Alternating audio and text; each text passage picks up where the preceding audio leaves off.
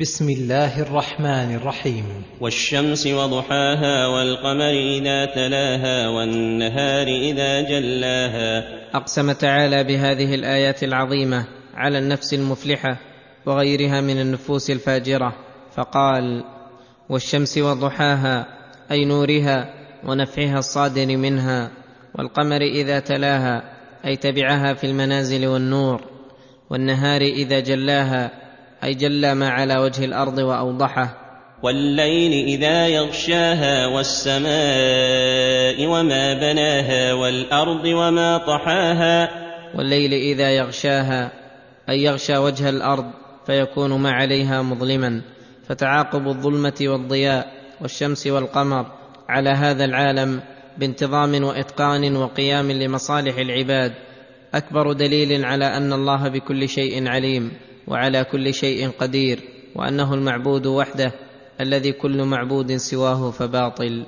والسماء وما بناها يحتمل أن ما موصولة فيكون الإقسام بالسماء وبانيها الذي هو الله تبارك وتعالى ويحتمل أنها مصدرية فيكون الإقسام بالسماء وبنيانها الذي هو غاية ما يقدر من الإحكام والإتقان والإحسان ونحو ذلك قوله والأرض وما طحاها أي مدها ووسعها فتمكن الخلق حينئذ من الانتفاع بها بجميع وجوه الانتفاع. ونفس وما سواها فألهمها فجورها وتقواها.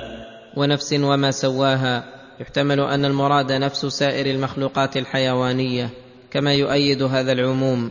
ويحتمل أن المراد بالإقسام بنفس الإنسان المكلف بدليل ما يأتي بعده.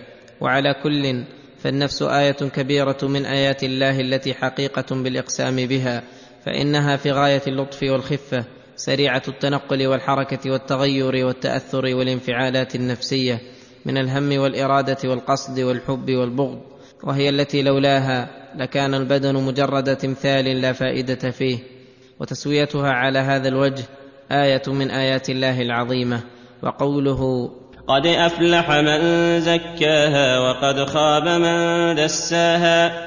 قد أفلح من زكاها أي طهر نفسه من الذنوب ونقاها من العيوب ورقاها بطاعة الله وعلاها بالعلم النافع والعمل الصالح. وقد خاب من دساها. أي أخفى نفسه الكريمة التي ليست حقيقة بقمعها وإخفائها بالتدنس بالرذائل والدنو من العيوب والاقتراف للذنوب. وترك ما يكملها وينميها واستعمال ما يشينها ويدسيها. كذبت ثمود بطغواها إذ انبعث أشقاها. كذبت ثمود بطغواها أي بسبب طغيانها وترفعها عن الحق وعتوها على رسل الله إذ انبعث أشقاها أي أشقى القبيلة وهو قدار بن سالف لعقرها حين اتفقوا على ذلك وأمروه فأتمر لهم. فقال لهم رسول الله ناقة الله وسقياها. فقال لهم رسول الله صالح عليه السلام محذرا ناقة الله وسقياها أي احذروا عقر ناقة الله التي جعلها لكم آية عظيمة ولا تقابلوا نعمة الله عليكم بسقي لبنها أن تعقروها. فكذبوا نبيهم صالحا فكذبوه فعقروها فدمدم عليهم ربهم بذنبهم فسواها. أي دمر عليهم وعمهم بعقابه وأرسل عليهم الصيحة من فوقهم والرجفة من تحتهم فأصبحوا جاثمين على ركبهم.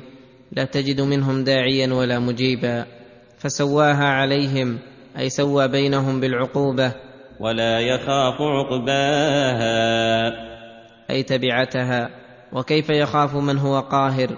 لا يخرج عن قهره وتصرفه مخلوق الحكيم في كل ما قضاه وشرعه.